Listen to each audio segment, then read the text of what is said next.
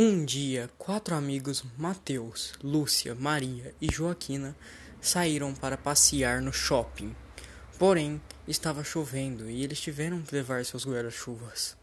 No meio do caminho, a chuva fica muito forte, com ventos violentos. Maria conseguiu encontrar um abrigo para se proteger, mas os outros não tiveram a mesma sorte.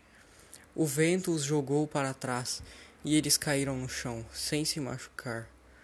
Depois disso, eles conseguiram se juntar com Maria, porém, devido à queda, eles ficaram com os guarda-chuvas quebrados e ficaram se perguntando como iriam sair dali, agora que eles estavam sem os guarda-chuvas.